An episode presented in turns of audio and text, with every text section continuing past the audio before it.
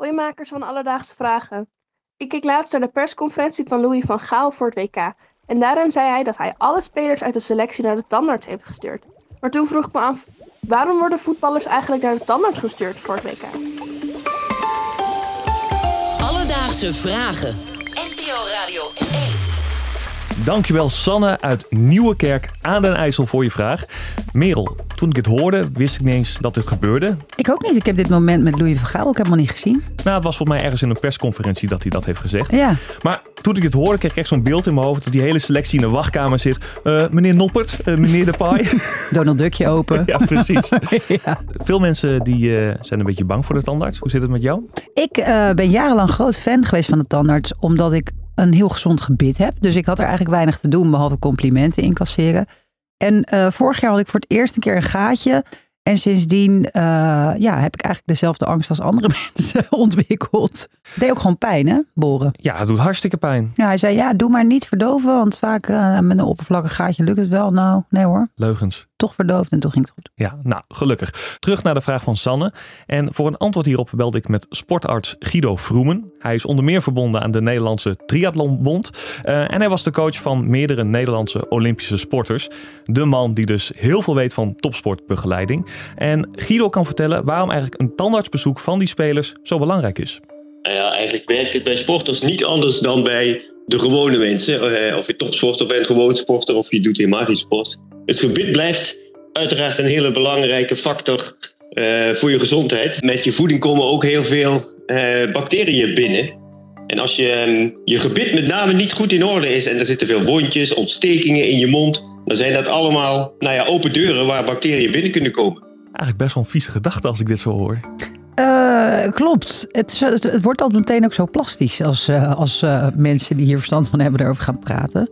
Wat, wat doet het allemaal met je, dat gebit, voor je gezondheid? Ja, dat is echt. eh, in de recente jaren is daar vooral veel meer over bekend geworden. Maar er is dus duidelijk een link tussen hoe goed je tanden zijn en je algehele gezondheid. Ja, ik ken allemaal van die geluiden dat het invloed heeft op je hart als je iets aan je kiezen hebt, et cetera. Ja, er wordt bijvoorbeeld gezegd dat er een link is tussen een slecht gebit en hart- en vaatziektes, eh, suikerziekte, maar ook kanker en recentelijk zelfs eh, Alzheimer.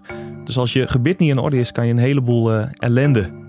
Nou, toch maar weer over die angst heen stappen dan. Ja, toch maar wel gewoon naar die tandarts gaan, Merel. Terug naar die sporters, want er is ook een theorie dat een slecht gebit ervoor zorgt dat je langer moet herstellen van een blessure. En Guido die legt uit hoe dat zit.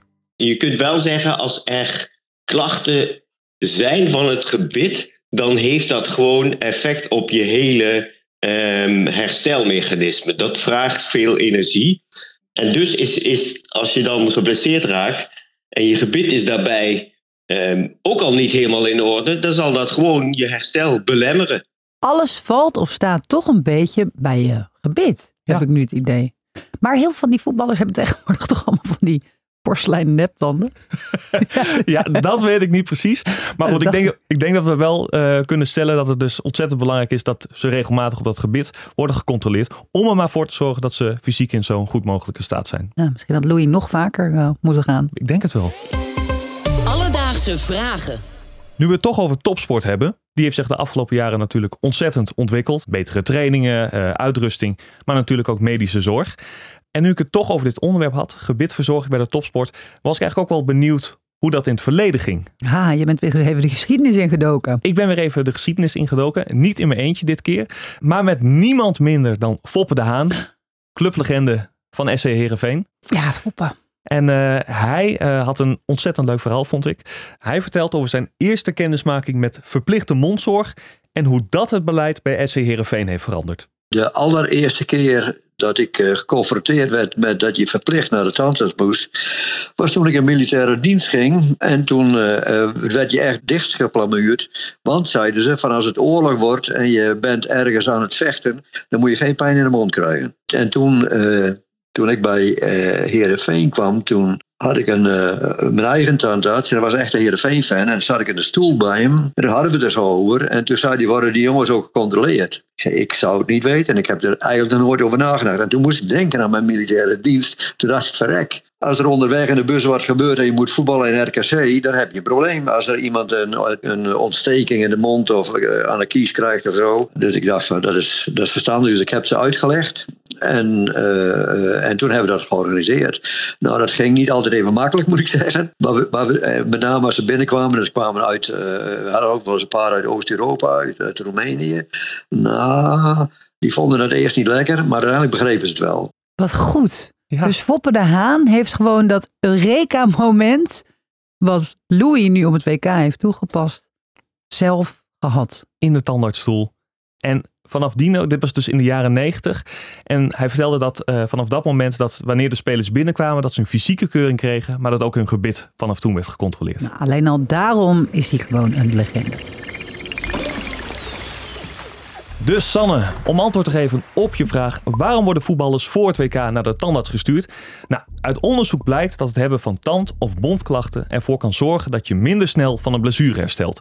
Is alles in je mond in orde, dan kost het minder energie om bovenop die blessure te komen. Het is vooral een preventieve maatregel om de voetballers zo fit mogelijk te krijgen. Heb je ook een vraag? Stuur ons dan een berichtje op Instagram. Dat kan naar Alledaagse Vragen. Of stuur een mailtje naar alledaagsvragen.radio1.nl en dan zoek ik het voor je uit. En als je dan toch uh, naar onze podcast luistert, laat dan ook een paar sterren achter. Liefst vijf.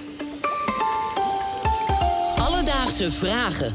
NPO Radio 1. BNN Vara.